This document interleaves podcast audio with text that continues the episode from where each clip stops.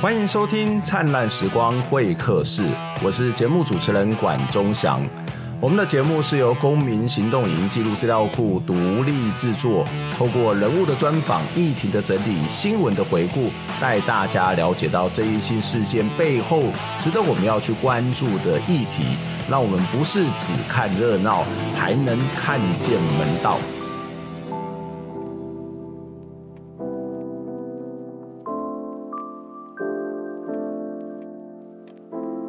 你现在收听收看的是《灿烂时光会客室》，我是节目主持人管中祥。《灿烂时光会客室》是由公民行动影音记录资料库独立制作。我们透过人物的专访、议题的整理，还有新闻的回顾，带大家去了解到一些争议性事件背后，值得我们要再去关注的一些议题，让我们不是只有看热闹，还能够看门道。我们有 YouTube 频道，也有 Podcast 频道，欢迎大家能够订阅、收听、收看。当然，我们更期待我们的朋友可以透过捐款的方式来支持《灿烂时光会客是》，支持公民行动影音记录资料库。因为媒体能不能够真正的独立，其实都是靠的是公众的支持跟捐。款，让我们一起听见微小的声音。今天在节目当中要来跟大家谈这个话题哦，这个话题其实在台湾应该已经谈了很长的一段时间了，就是有关于选举的问题。当然，我们不是要谈选举，而是要谈选举保证金。我想很多的朋友都知道，你要参选，除了你必须要有这个年龄的限制之外，或者是你有一些热情，或是派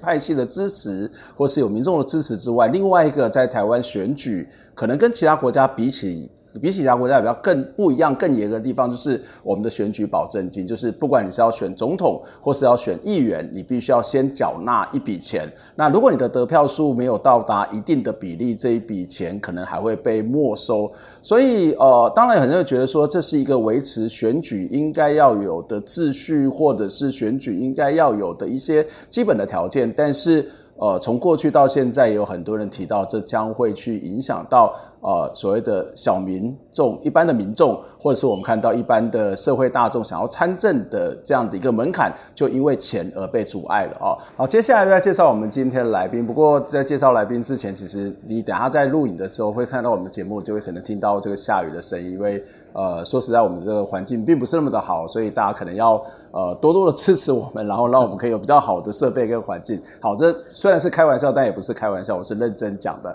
好，那我们今天的来呃有两位来宾哦，第一位是江敏龙，敏龙你好。好，管老师好，然后会客室的大家好。呃，敏龙是这个小明参政欧巴桑联盟的召集人，另外一位来宾是周宇修，周律师你好。哎，老师好，呃，各位大家好。呃，周宇修是这个台湾人权促进会的会长哦。那我想我会请两位来上我们的节目讨论，事实上是一个很重要的一个事件，就是你们其实在七月份的时候就一起召开了一场记者会，可不可以先请敏龙来告诉我们这个记者会你们到底的主张跟诉求是什么？嗯，好，那呃七月十一号其实我们有开了一场记者会，那主题是直指中选会，我们想要直问中选会，也是想要直接问中选会，就是说呃这个中选会其实这个。保证金过高，其实是造成这个金权政治的现象，嗯、是嫌贫中选会嫌贫爱富，到底选举呢是一场民主的活动，还是它是一个金权的游戏？嗯、那其实我们就是希望中选会它可以提出说明，因为其实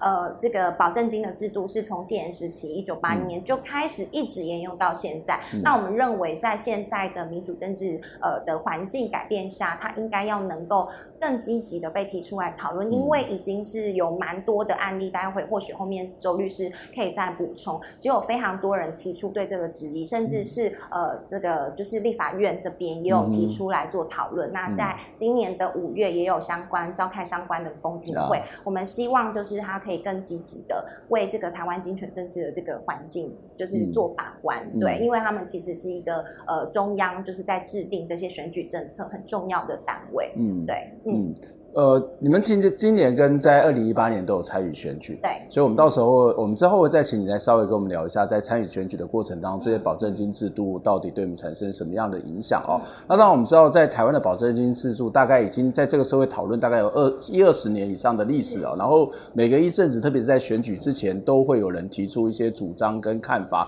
我想请教周律师，就是当时为什么你也会愿意来参加这一场记者会？从人权的角度来讲，这个跟这样的一个保证金。新制度对我们的人民的参政权会有什么样的影响呢？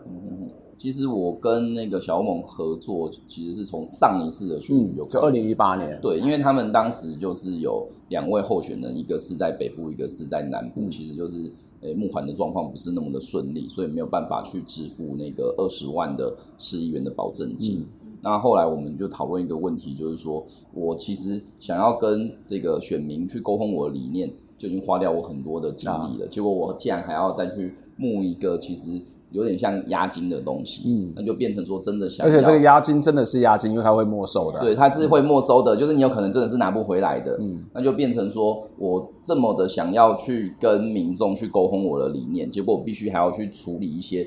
可能不需要处理的事情，嗯、那实质上就造成了一个参政上的阻碍，这个会扣回刚刚敏荣讲到，就是说我们的选举到底是。真的能够实现众人平等的想法，还是说，哎，对不起，其实你还是要口袋里面要有一些资本啦，嗯、要不然的话，你就不要跟我出来讨论这件事。嗯、那你就会看到，我们当然会觉得，呃，一个选举后面不可能让想要选的人就出来选，嗯、因为就跟我们去那个商店买东西一样，嗯、其实有的时候太多的选择跟没有选择是一样的，嗯、那就更遑论说，可能有些人出来选举，他可能根本就不是为了选举，只是为了知名度，嗯，所以，所以。要怎么样的去透过某些机制去找出真的有意愿参选，而且真的能够去表达他理念的候选人，其实这件事情很重要。嗯、我们才会看到的就是用保证金来当做一个筛选的机制，嗯，会有它的问题存在。嗯、因为第一个就是说，你不用跟我说你有多么想要跟选民沟通；第二个就是说，显然是你的资本比较充足的时候，你其实不会觉得这个东西是一个门槛，它会直接变成一个。阶级的象征，嗯，所以对你来讲，你不反对选举是有一定程度的门槛，可是这个门槛它不一定是所谓的保证金这样的一个一个资格，对吧？对，我我们其实，在过去台湾的这个选举历史来看的话，我们挑战过很多对于候选人资格限制的问题，嗯、例如说最早就是那个姓林子留下嘛，对，因为以前规定说我要选市长、市议员，我就是要。国中或高中毕业，okay, 对。那后来大家就发现学历的门槛，对学历门槛其实它实质意义没有那么大，嗯、而且你会实质去背隔到一些在当年没有办法好好就学的人。这会不会导致很多人在选举之前，他选举之前或参政的时候，他的学历就突然间变得很厉害的原因？对，就是变成说，哎、欸，大家好像还是要需要有一个、啊、就是那个观念上面，但事实上面，这个人的学历高低跟他的所谓的治理的能力是没有必然的关系嘛？对，所以变成说，我们慢慢的就把这个学经历限制在呃这这样子的运动里面拿掉。那第二个的话，就是大概在民国八十几年的时候，嗯、那个呃也有人是主张说。我如果有学生身份，在当年的选爸爸是不能参选的。那有有个问题就是，为什么学生只要有学生身份就不能参选？我们现在都很鼓励大家去工作的时候啊，在职进修啊，嗯然后呢，也是回去写论文嘛，这样子。那那结果你说，哎，有学生身份就不能参选，那某程度也是推定说，哎，学对学生来讲，学生就是不适合去做这些事情，学生就是做学生该做的事。那这样反而会变成，我是候选人，我其实就会有某些。族群是无法成为候选人的，嗯、那他的代表性可能就会有些问题。嗯嗯。嗯所以现在这个学生参选的限制，或者刚刚谈到学历的限制，也都废除了嘛？对，现在都废除了。所以只要经过一定的努力，这个还是有可能去改变。所以这个保证金制度也不是说他一定非要保证金制度不可。好，那不过我们还是要回来谈一个最基本的问题，就是为什么会有这个保证金的制度？那在台湾的在选举当中，这个法律是怎么规定保证金的制度？那在不同的层级的选举里头，保证金的金额数额有什么不同吗？嗯，呃，在这个就是现在。的规定是它保证金的依据哈，等一下律师也可以补充，就是它其实是为了防止腐烂参选，嗯，造成社会成本。嗯，那这个我其实蛮能，我们都蛮能够理解的。嗯，那只是说是不是可以去讨论，就是那个保证金定出来的那个金额的依据，甚至是可不可以符合我们现代的，就是真的大部分参选要参选的人，嗯，他的真的是可以拿得出来的费用。嗯，呃，在现在的市议员。呃，市议员是二十万，保证金是二十万。嗯、那如果是市长的话，其实是两百万，但是、嗯、哦，一百五十万，现在改为一百五十万下修了，嗯、是在四月的时候下修了五十万，嗯、但是他也没有说明说到底为什么先调了市长。所以这个二十万或是这个两百万，或是可能以前一千万的依据是什么？不都不知道，都不清楚。嗯、那就一直是知道说是从好几十年前就是一直沿用下来的一个制度。嗯、对，嗯、那呃，这个我们理解，对，但是。呃，如果说我们呃在记者会上我们有提出啊，其实我们现在三十九岁以下的青年的存款其实是不到十三万元的，嗯、对。那其实这二十万其实就会造成蛮大的负担，嗯，对，嗯。嗯，所以对我们来讲是一个压力，但我还是要回到周律师的部分，就是那为什么是二十万？为什么是一百万？为什么是两百万？为什么是一千万？这它的逻辑是什么？这个从。有这个数字开始，其实我们就是就是一团迷，就对了。对，就是一个谜，因为因为以有些是法律规定，例如说那个总统选举的保证金，嗯，它就是法律明文规定写一百万，嗯，但是像。对，像那个直辖市长啊，像议员、像里长，嗯，他其实是中选会的公告哦，所以他的法源还不一样。对，他的法源甚甚至可能没有法源是吗？公告有法源，就是选罢法有授权中选会去定一个数字出来。那中选会其实过去的大概二十几、二三十年来。其实没有调动过任何数字，嗯，那是直到刚刚，所以它也不会随着什么大家薪资啊，嗯、或是物价指数去做一些调整，这也都没有。这这甚至变成说，我们诉讼的时候，他反过来讲，就是说，你看现在物价那么高，我三十年没有调，它实际上已经降低了，感觉我都没有涨价的意思。然后，然后这 是一个德政，真的，真的，他就他的意思就是说，其实实质上就是下降了，你们不要再这么计较了。这样。对，而且在行政诉讼里面，他还有回应我们，就是说，哎，其实你们参选的金额这么高，二十万。不过占你们里面的一个小比例，okay, 对，对，对，但是我们提出说，但是对我们一般的小民的参选，嗯、一般的普通背景的人参选，嗯、那二十万其实是蛮大的压力啊，嗯、对，所以不能够这样子相比。OK，雨农刚刚也讲到一个问题，就是我们已经很习惯觉得选举就是要花大钱，对，嗯、但是我们的看法就是说，就是因为选举要花大钱，所以导致台湾的很多。呃，这种政商关系，嗯，或者是一些选政治人物跟选民的关系，它会产生一些比较不良的影响。嗯，因为我一定，我如果要选举，我变成现在大概很多人就会去找金主，对，需要有大额的募款，这样比较快嘛。可是就会变成你某程度就要去回应你的金主，嗯，他可能会对你有一些要求，嗯，可是其实投你票的人是民众，嗯，就变成是虽然我把票投给你。但是当你在做决定的时候，嗯、其实你比较考虑的是那个当年捐钱给你的那些人。嗯嗯嗯、那我觉得这样某程度其实就把选举这件事情扭曲成一个捐款大赛。嗯、其实这蛮有趣的，就是说这个人的这个呃，他的能不能当选或者能不能参选的这个。所谓的呃权力的来源，一部分是透过选举的一人一票选出来的一种权力的来源，可是另外一个可能比较虚拟，但是是重要的权力来源是，他到底有没有人拿钱支持你，有没有人抖内你，所以他其实就会出现刚刚说，当然不是每个人都一定会去倾向这个所谓的支持他的人，但是他其实就容易出现某种的拉扯，或者到底我在做决定的时候，我要考虑的是民意呢，还是我要考虑的是赞助者的这个利益，他可能就会出现这样一个冲突嘛？对，OK。所以，所以我们在制度设计上，其实想象其实是很多元的，嗯，包含说，我国内一直也有在研究说，有没有可能比照某些国家去做公费选举，嗯、就是今天所有的竞选经费基本上就是国家就、嗯、就先出了，那、嗯、那那我，但是我就是给你这些钱，然后呢，这些钱你就是这样用，嗯、那他去避免说，在选举的时候，有些比较有资本的人，他去做很多很多的花费，嗯。嗯、我们其实，在选罢法是有规定。呃，每个候选人他在做竞选经费的时候，支出是有上限的。对对，而且那个上限其实都是比较不不是真的会在。不可能是不超过的，大家大家去看就会觉得这个账做的很漂亮。对，那我们就讲到这边就好了。它只是一个规范，但它不是一个说真的会去罚则或什么的。嗯，对。那你超过那个限制，它只有告诉你说，那你不能报税。嗯。但是如果我是一个拿到很高金额赞助的钱，其实它不能报税，对我影响实质上不大。对，OK，是报税的问题。对，所以像刚刚宇轩律师提到的那个公费选举，它其实是可以有一个规范，因为它。你就必须要在这样子的金额范围内，然后去做这一场选举的。待会如果我们有时间，我们可以持续来谈公费选举。不过我要回到一个在现实的状况，就是你们二零一八年也出来选的，那今年又出来选，然后二零一八年其实参选的时候也有缴保证金嘛。那今年你们要去登记的时候，可能也会去缴保证金，所以缴保证金对我们来讲，它不是绝对的困难。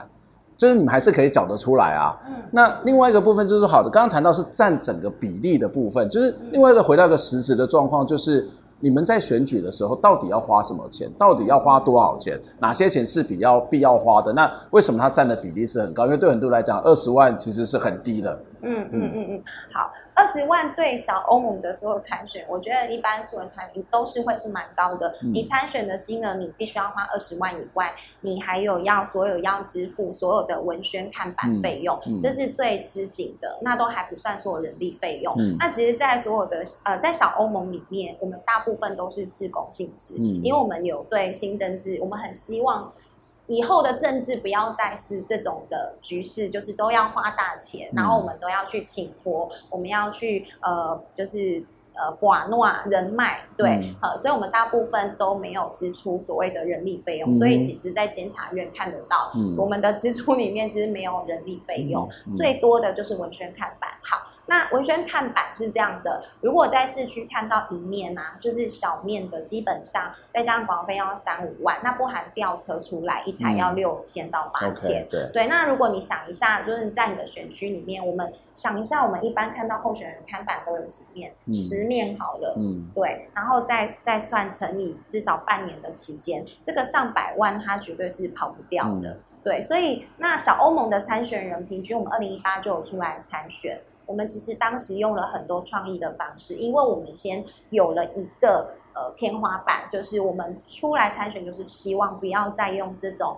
呃选举制造非常多的选举垃圾、腐烂选举的方式，嗯、所以我们就用创意去想了很多的方法，自己做手工做募款物，然后去呃募款，对，然后比如说我们的选举背心，我们都自己用车的，然后我们自己手绘看板，用这样的方式去打一场选举。那我们的当时的台最高得票率是台北的刘欣怡，他是新庄的呃五股泰里的候选人。那她当时扣掉不算保证金的话，她大概花了不到二十万元。嗯嗯、对，然后她其实是落选头，就是她再差一千多票就可以当选。嗯嗯、所以其实，在二零一八年的经验是让我们觉得说，哎，其实想办法。是有可能的，就是我们不要用这这么高的费用去选是有可能的，嗯，嗯对。所以对我们来讲，啊、呃，你们就是普通人参选，你们没有，虽然你们可能是一个政治团，但是不像我们还台湾的一些主流的政党，他们事实上有比较多的金钱可以上来做你们的支持，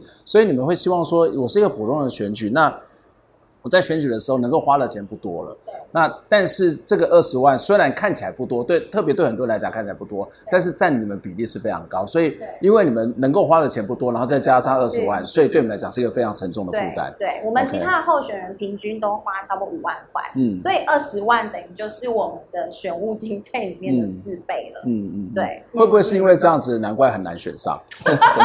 因为因为挂的看板不够多。刚刚在那个那个 rehearsal 的时候就有聊到。说现在可能光是一个市议员的初选，可能竞选经费就可以花到六位数甚至七位数，嗯，只是初选而已。那你就更遑论说，真的开始起跑的时候，会砸到多少钱？OK，所以它会变成是一个所谓的呃富者越富，贫者越贫，然后甚至是某种恶性循环的这一种。对，会造成恶性循环的状况。我们先休息一下，我们待会再回过头来讨论。刚刚谈到的是，我们看到选举保证金对于现实在参选者的一些困扰，以及对于民主政治的影响。可是刚刚两位来宾也都提到说，呃，他不反对有有一些门槛，那甚至保证金也不是完全不行。那可以怎么做？其他国家怎么做？那除了保证金之外，还有什么样的方法可以去解决这些问题呢？那没有门槛真的是一个好的吗？或是有门槛真的是一定也是好或是不好吗？我们先休息一下，再回来讨论。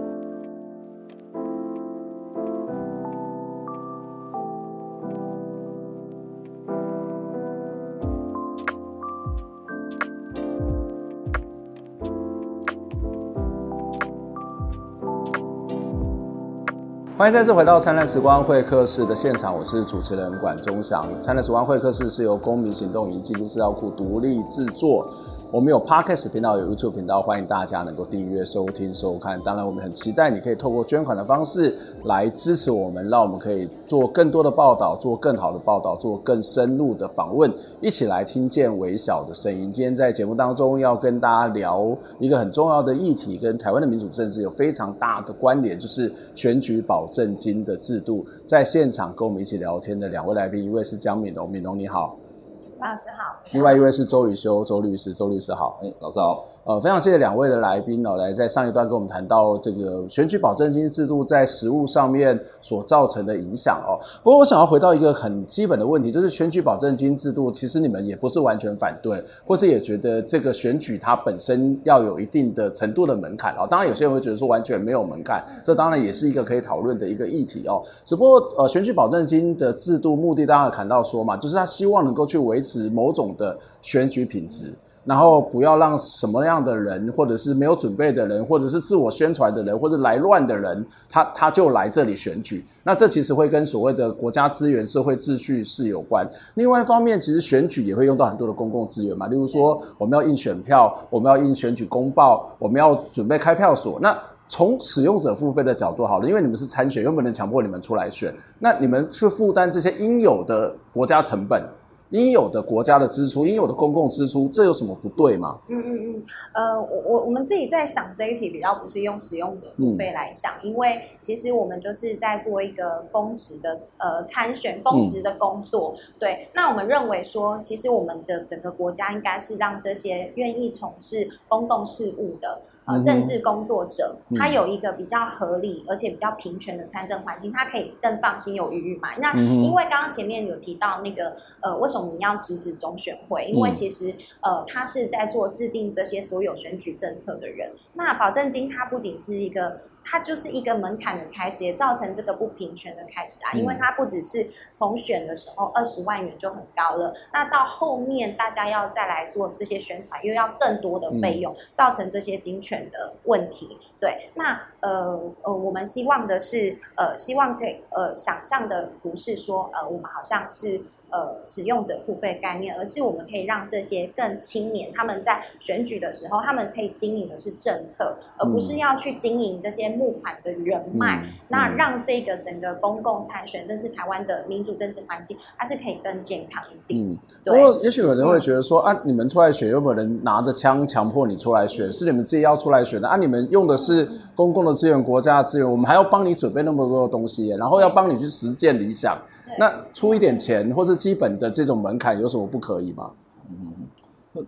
我其实其实选举确实在很多资源上，它确实是用大家的钱啦，嗯、就是包括刚刚老师讲到，就是他会需要印选票、印选举公报，甚至要找那个电视台来办公办证件发表会，这确实都是公共资源的使用。但我们我想我们在谈这个怎么样成为被选举人，就是怎么样成为候选人这件事情。我某某程度来讲，其实它就是一个资源分配的问题啦。就是我们其实看的问题应该比较像是说，哪些人在资源分配上，我们觉得他会比较适合的去分配到这个资源。那另外一个就是，我一直觉得这个在参政权这件事情，其实对用法律或任何的方法给参政权做限制，不论是投票或者是成为候选人。它其实都是应该要是一个相对例外的状态，因为从民主政治的角度来讲，最现实的事情就是，你只要不能投票，你就没有人要理你。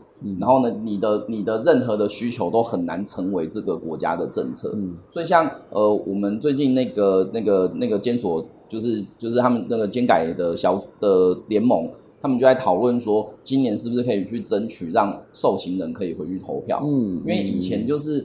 不行嘛？他就是说要，因为因为他就是说叫你要回到你本来的地方去投，可是怎么可能？我那天就大开那个监狱的门让大家去。在实物上面是困难的嘛？是困难的。嗯、可是这个时候就会变成说，那试问哪个候选人会去思考一个对监狱比较有意义的政策？OK，, okay 反正大家就是就是你们都你们都觉得你们不会犯罪嘛？那里面就关到死啊，被欺负啊，嗯、然后呢完全失去教化的能力。那这这所以从这角度来看的话。这个选举权这件事情，本来就在给他限制就是例外。那至于成为候选人呢？我个人会觉得，就是候选人其实他背后都会代表某些的团体或某些的价值。所以，我们刚刚讨论的可能是像刘霞，他的想法就是说，你不要跟我讲你支持身心障碍者，嗯，你就是要有一个身心障碍者坐在国会里面，国会里头，他才真的有办法帮身心障碍者讲话。嗯，所以同样的东西就是说，我们如果去做一些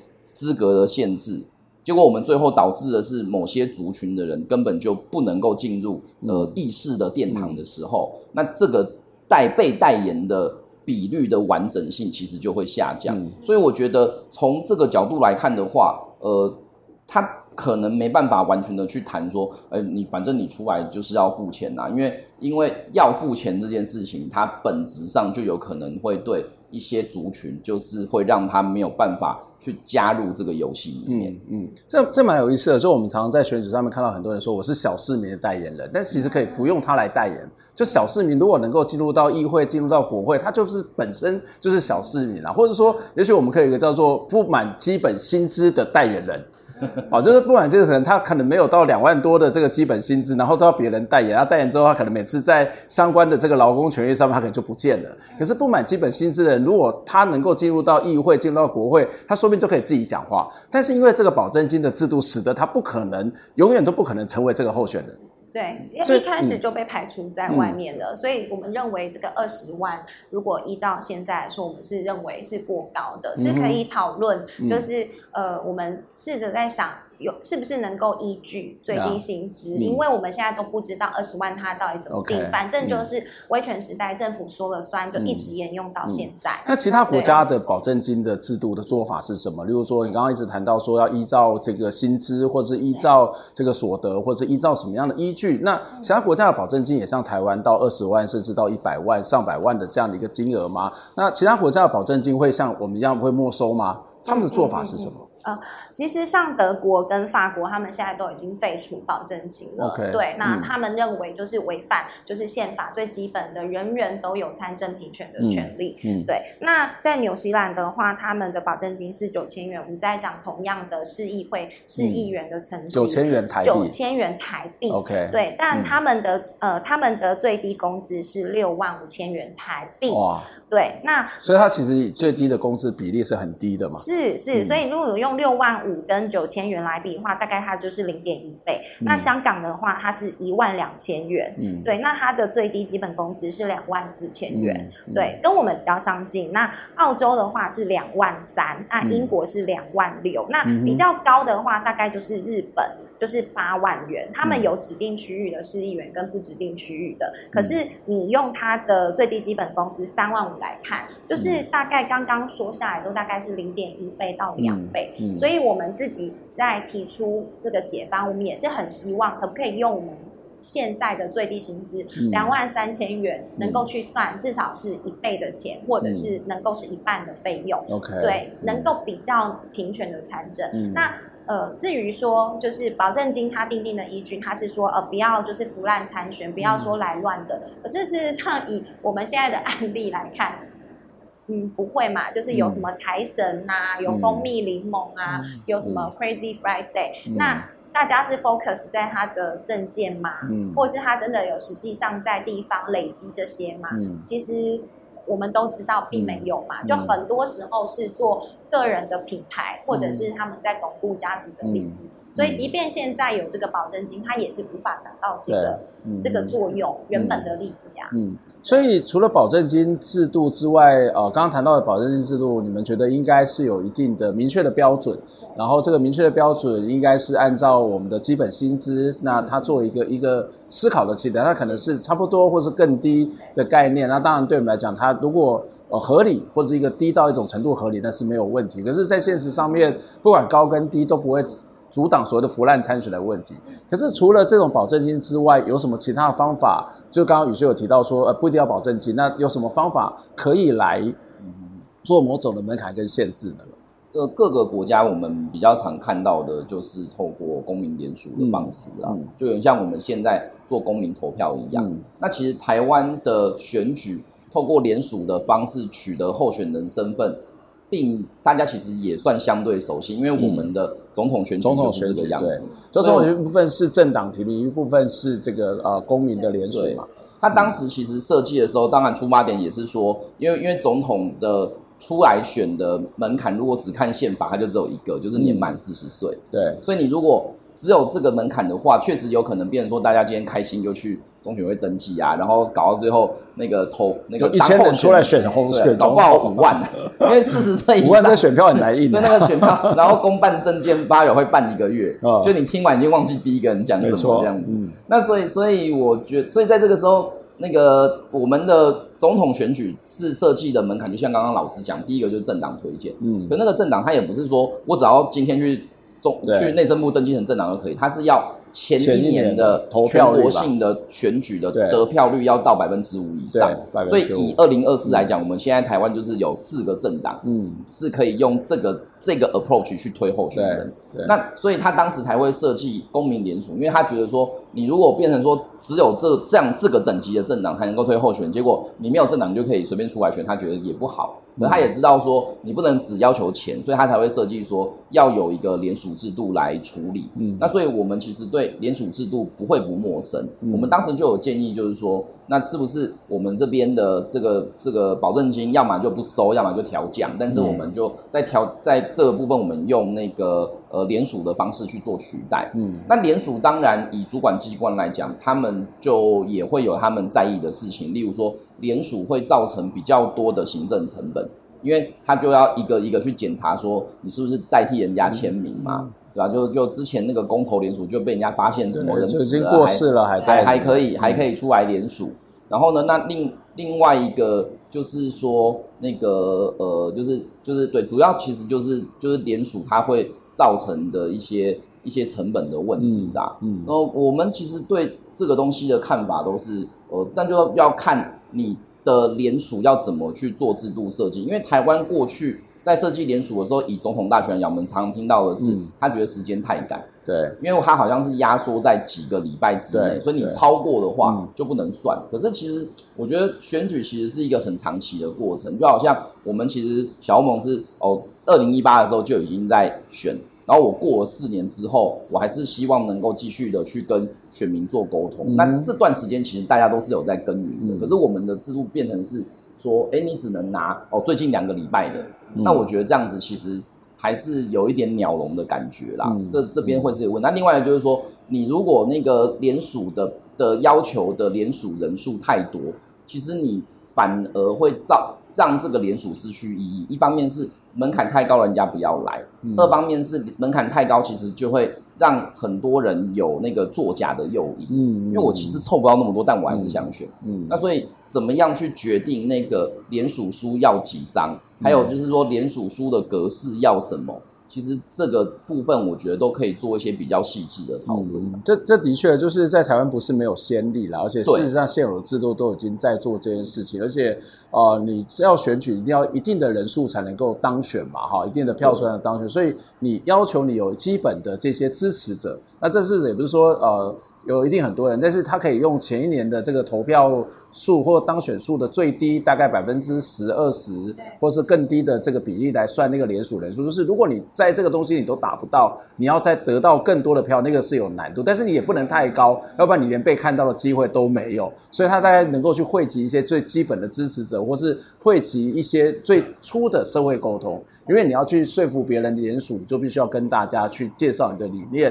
这反而是可以把这个呃选。选举的这个深度，或者是它的品质，可能也许会更好，而不是只是一种单面向的宣传。对，我们认为这是一个解方，就是说不是你花钱，反正我花钱看板就瞒天过海。嗯、对，那有时候像我们呃面对到一些身边亲朋好友，或是在以前的我，可能学生时期，我就觉得反正选举到了，我就去投嘛，我就去参与这个活动，那我可能就会凭印象，可能看到比较多的，我就投下去。嗯、对，那另外一个是我们也很想要。讨论的是公费选举这件事，嗯、其实这在蛮多的国家，嗯、他在处理这个公平参选这件事情，也在做这件事情。那他还可以，甚至是可以限制嗯、就是我们的参选经费过高了这件事因为你申请国家的钱，那你就必须在这个有限的预算里面去做花费，嗯、那也不会造成所谓真正的腐烂。你这边谈到所谓的申请国家的钱是什么意思？就是你要当参选，然后政府给你一笔钱出来选，是是，OK，对，然后在一定的费用里面，就是拿了这笔钱在一定的费用，对对，嗯嗯，但是这个会不会也不会，这个不会造成所谓的贫者越贫，富者越富的状况吗？对，这个就需要讨论，因为其实，在有的国家，比如说像是呃美国或日本，他们可能申请公费选举，嗯、但有些人就没有申请，他还是会造成没有申请公费选举的，嗯、他还是有花比较多的费用这样子。对，嘿。那另外一个是，我觉得是可以做的，还有是公共看板。嗯，对，因为像日本就有非常明确的限定。日本你会看到这个这个街上，然后公共每个人都在上面。是，那台湾就是感觉有点无聊，但是它其实是每种程序是政府出钱让你公平，然后街上也不会乱。对对对，这样你对于市容或者是你不管是任何的政党，大政党、小政党，你的补助款拿多少，你至少都是有一个公平参选的机制。对，那法国甚至他还会对于媒体。就是媒体的曝光，对，有些国家会有公费选举、公费的媒体，例如说他们公共媒体，它必须要播出一定的比例的时间，让大家来去宣传他的理念。我我们在台湾也有啦，总统选举的时候，或者是在立法不分区的部分，它可能也有这一种，就是政党时段的广告。哦，那其实也是会有，但是对于小党可能他就没有办法，或者是说个别的参选人他可能就没有。但是这是一个，也是在台湾已经有的制度，就是某种的公费的媒体的这种所谓的选举，就是帮你去给你时段，然后让你不用买广告，你就可以去宣传你自己。你的意思是说，呃，保证金是一个取消或者是改改变是一个消极的？可他应该有更积极的方法，怎么去鼓励那些穷人，或是比较呃资金不足的人，或者知名度不足，但是有理想、有有意愿，然后有能力的人来参政嘛？是是没错。周周律师的看法呢？对我，我觉得在设计这些选举制度的时候，它有两个东西听起来会矛盾。就第一个是我刚刚讲，就我们希望不要随便的去限制一个人去投票或者是出来参选。嗯。可是第二个就是什么？就是我们反而会希望在整个竞选的过程里面。国家去做很多游戏规则，嗯，那我那这边的话，我觉得在宪法上听起来很矛盾，可是其实我觉得在宪法上不冲突，嗯、因为我们宪法的一百二十九条说我们的选举要用那个平等的方式进行，嗯，嗯，那我个人看法就是说，其实选举平等这件事，应该就可以去解释到说，为什么我们要去规范每个人在竞选的时候可能会有一些竞选经费的限制、竞选时段的限制。或者是竞选方式的限制，我们的选罢法其实在这边的规定是很细致的。嗯、例如说，哎，我如果是总统选举的话，正式开始起跑，你只能从那个投票日前开始算四周。嗯，所以如果在这之前你就开始讲说，请投我一票，这个是要被处罚的。对对。那那或者是我的一天，我什么时候可以有宣传行为？然后十点之前。对，然后然后以前好像还规范到说什么，只一个人只能有几台宣传车这样子。嗯、那这个东西其实。你如果没有再搭配一些其他制度，其实它也很难落实。因为我们看到的状况可能是什么？就是就是我是只有这几台宣传车啦，可是啊就有很支持我的人，他自己花钱帮我做啊。嗯、所以所以为什么，什么后援会啊都会来支持，来抖内赞助啊？叉叉之友啊。嗯那那所以我觉得在这个时候，你去讨论公费选举，它本身的目的就是说，我们其实，在选举，我们希我们反而在追求一个有点形式的平等，嗯、就是不论你今天有钱没钱，或者是性别是什么，反正我都给你一样多的经费跟一样多的时间跟空间，嗯、那大家就是用同样平等的方式去这个参与各种的选举。嗯、我我会觉得这个做法其实比较能够让。呃，整个选举在多元性上是好的。就我为什么我们回过头来一个问题，说我们为什么当年在制度设计想要把中选会设计成独立行政机关？嗯嗯，因为我们就是希望我这个制度不要每次设计完之后搞的都是就是对现在的执政者就是有利啊。我们其实某程度是希望说要能够让挑战者。比较有机会进来颠覆这个体制，嗯、你不要觉得说，哎、欸，你是要争取连任的人，嗯、你其实要连任你就很超有优势，嗯、然后别人就是要、嗯、就是要来度过重重难关才可以打倒你。嗯、我觉得这样子其实是一个对那个民主政治来讲，它其实是一个蛮必要的行为。你的意思是说，就是国家给参选者有客观条件上面的某种的平等性的支持？哦，例如说我就给你几把枪，给你多少发子弹，对，然后在这个范围当，然后限制你的范围。那当然你可以有自己自备武器，可是武自备武器可能有一定的这种范围的限制，你的数量是多少？所以这个可以去限制某种的呃比较资本优厚或者实力对比较强的人，他他会做某种限限制，就是说有点像在产业规范当中一种所谓的呃所谓的不。所谓的不对等的原则，就是我会去某些的这种吸脂的地方，我对压制就会比较多。那它是考虑的是一种公平性，可另外一部分对那些可能比较新进的，或是相对之下资源比较少的是，我提供你们一定的资源，让你们一起来玩这个游戏嘛？对，其实大概的意思就是这样子，就是我们大概在这几年做比较法研究的时候，有一个比较大的转折，就是在美国，好像二零一二年的时候，他们最高法院有一个判决，就说。诶，我因为美国法律其实也规定，就是就是捐款人只能够捐多少钱，结果后来被最高法院认为说，诶，这个是侵害了那个捐款人的言论自由，OK，因为他觉得这个是一个支持的一个表征，OK，然后所以现在美国的那个竞选经费管制变得很少，嗯，那那很那在美国有些学者，就是那时候我念书的时候，几个老师就认为说，这其实就某程度的会颠覆美国本来的一个选举的状况，那当然有些人就会觉得说，诶。因为我他说，可是他喜欢的就当选，他就觉得没差。嗯，可是我们用那个比较 老外的角度来看这件事情，就会觉得他确实是对美国的整个选举方式跟选举文化有一些冲击了。嗯，就是这个金金钱的游戏，不是只有在当选之后才出现，而是在当选之前，在选举的时候就已经出出现。刚刚有谈到宪法。就是从宪宪法的平等权，所谓的参政权的角度来看，这这个难道没有违宪吗？好，然后事实上从一九九六年，我我如果没有记错，也许是施季青他们出来选总统的时候，其实就已经提出陆陆续续都有提过相关的释宪案，对啊，但看起来好像都不了了之。你你们会再提释宪案吗？或者是为什么这些释宪案都看起来是不了了之呢？我们六月底的时候送了，okay, 然后但是其实在这之前呐、啊，就已经陆陆续续的有人去做选举保证金的挑战，例如说现在的立委那个范云老师嘛，对。但是他的案子其实在今年大概三四月的时候就已经被不受理了，不受理。对，然后然后诶，通常不受理不会跟你讲太多理由啦。Okay, 那那另外还有一个就是也有也有很零星，要就一个台大法律系毕业，嗯、然后今诶去年考上律师的。呃，现在不能叫他学生了啦，就是就是一位准律师。嗯，那他二零一八的时候也是在桃园说要选议员，然后没有交保证金被驳回。嗯，那他他大概跟范云老师被驳回、被不受理的时间一样，然后所以他五月又送了一次。嗯，结果上上礼拜又被不受理。嗯，在七月中的时候，那我们就觉得可能大法官不知道是我们就是就是。提的论点不太够有力，还是说他没有那么喜欢这个命题？因为从过去刚刚呃那个管老师讲到，就是施季青老师案子是最有名的，就是那个四六八号解释，因为他当时就在挑战我，我今天做公民联署，为什么还要缴一百万保证金？然后公民联署本身到底是不是一个合理的制度？其实大法官花蛮多篇幅去解释那个公民联署的合理性。那大家其实最不能接受的是，大大法官觉得一百万的保证金 OK 啊，反正你都要选总统了，怎么可能不花钱？所以，所以我我觉得，我从单纯从宪法的角度来看的话啦，其实我们宪法写的东西蛮简单的，嗯，但是我一直觉得，当年的写这这部宪法的人，他其实对参政权非常在意。嗯、我们的宪法是在第十七条有写参政权嘛？对。然后呢，那个第七条写的是说政党要平等嘛？对。那还有一个是第十二章，就十二章就是在做选举罢免、创制、复决的细部规范。你会看到的是。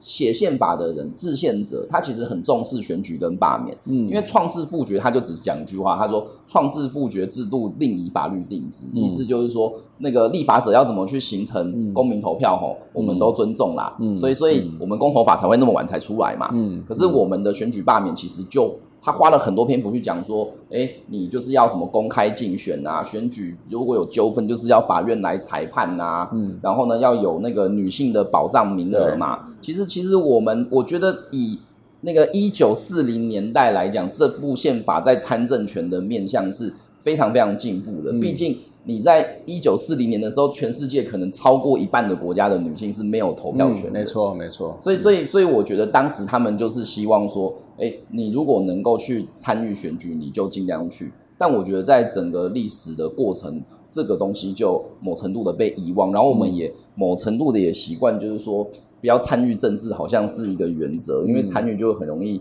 被骂嘛，这样子，嗯、或者是被人家讲说你就是另另有图谋啊，嗯、什么之类的。所以，所以我们现在要好好坐下来讨论参政权哦。我觉得可能要先有一个除魅，就是说，我们真的要相信有些人呐、啊，他出来选举，他就真的就是想要去做些什么，而不是说我出来选举，其实到最后我想要换到一些名，就不是每个人都要来捞一票啦。对啊，嗯、但我我我真的觉得这件事情是就是。有点某程度根深蒂固在大家的心里面，就是每个人心里还是住着一个小警总啊，嗯嗯、然后各种的怀疑。不过这也是长期以来累积的一种政治文化的一些问题，蛮吊诡的。嗯、就是政治要处理公共事务，嗯、但是因为这样子的金权方式，大家都觉得啊、呃，就是卖卖踢差降低啦，嗯、然后就抬歌哎，水、嗯、政治水很深，嗯、对，那导致就是大家对政治其实也不谈不失望，嗯、那也造成了原本就是。把握权势的这一群人，嗯、就是继续一直不断的在复制，嗯，对，所以这也会导致真正有理想的人，他可能没有这些经济上面的支持，他就只能够去依附政党，或者是他可能就就离远离这样的一个政治的范畴跟可能性。是啊，是，然后而且像我们自己在上街扫街的时候，有时候大家也都被喂养习惯了，嗯、就是我们当想要很诚恳让他知道，其实我们是谁，我们为什么会想出来选，嗯、我们想要谈。政策的时候，很多人就是其实不想听那么多，嗯、他就问你有有面子吗？有水吗？有有口罩？啊，你那都没上啊？啊，如果都可以的口罩、面子啊，洗扇子，对。嗯、然后我们就要去跟他解释说，嗯、啊，你知道一包面子多少钱？嗯、一个口罩多少钱？嗯、那我为什么不想要印这些？嗯、背后有什么原因？嗯、那其实就这就会变得造成奇怪，我们现在的政治竟然是往这个方向去了。啊 okay、嗯，对，嗯，这是很吊诡的事情。我想补一个，就是说，我觉得，我觉得大家这些出来选的这些参选人，就是除了我们认为国家应该要做一个公平的游戏规则之外，其实大家对自己要有很多要求啦。嗯、说实在话，对，每个人都出来都讲说他是新政治啊，可是可是很多人新政治过了几年之后走上旧的老路，嗯、其实那是哦，没有，有时候新政治还没有过几年，他一开始就用新政治来包装。对啊，这这个真的真的我我因为因为。我们其实现在真的谈很多事情，就是呃，就是我们当然会希望要争取很多权益，可是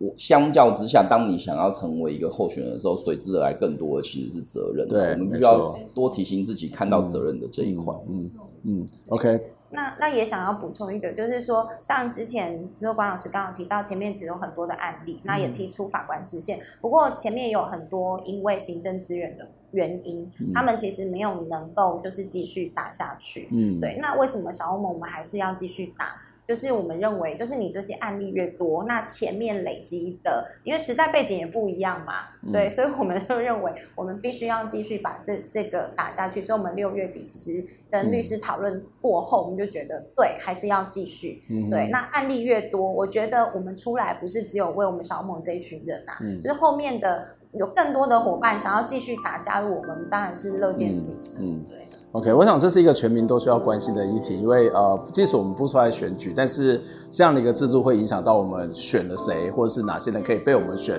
这其实对我们的影响都非常非常大。今天非常谢谢两位来宾来接受我们，我希望下次再跟你们请教相关的问题。我们下周再会，拜拜，谢谢大家。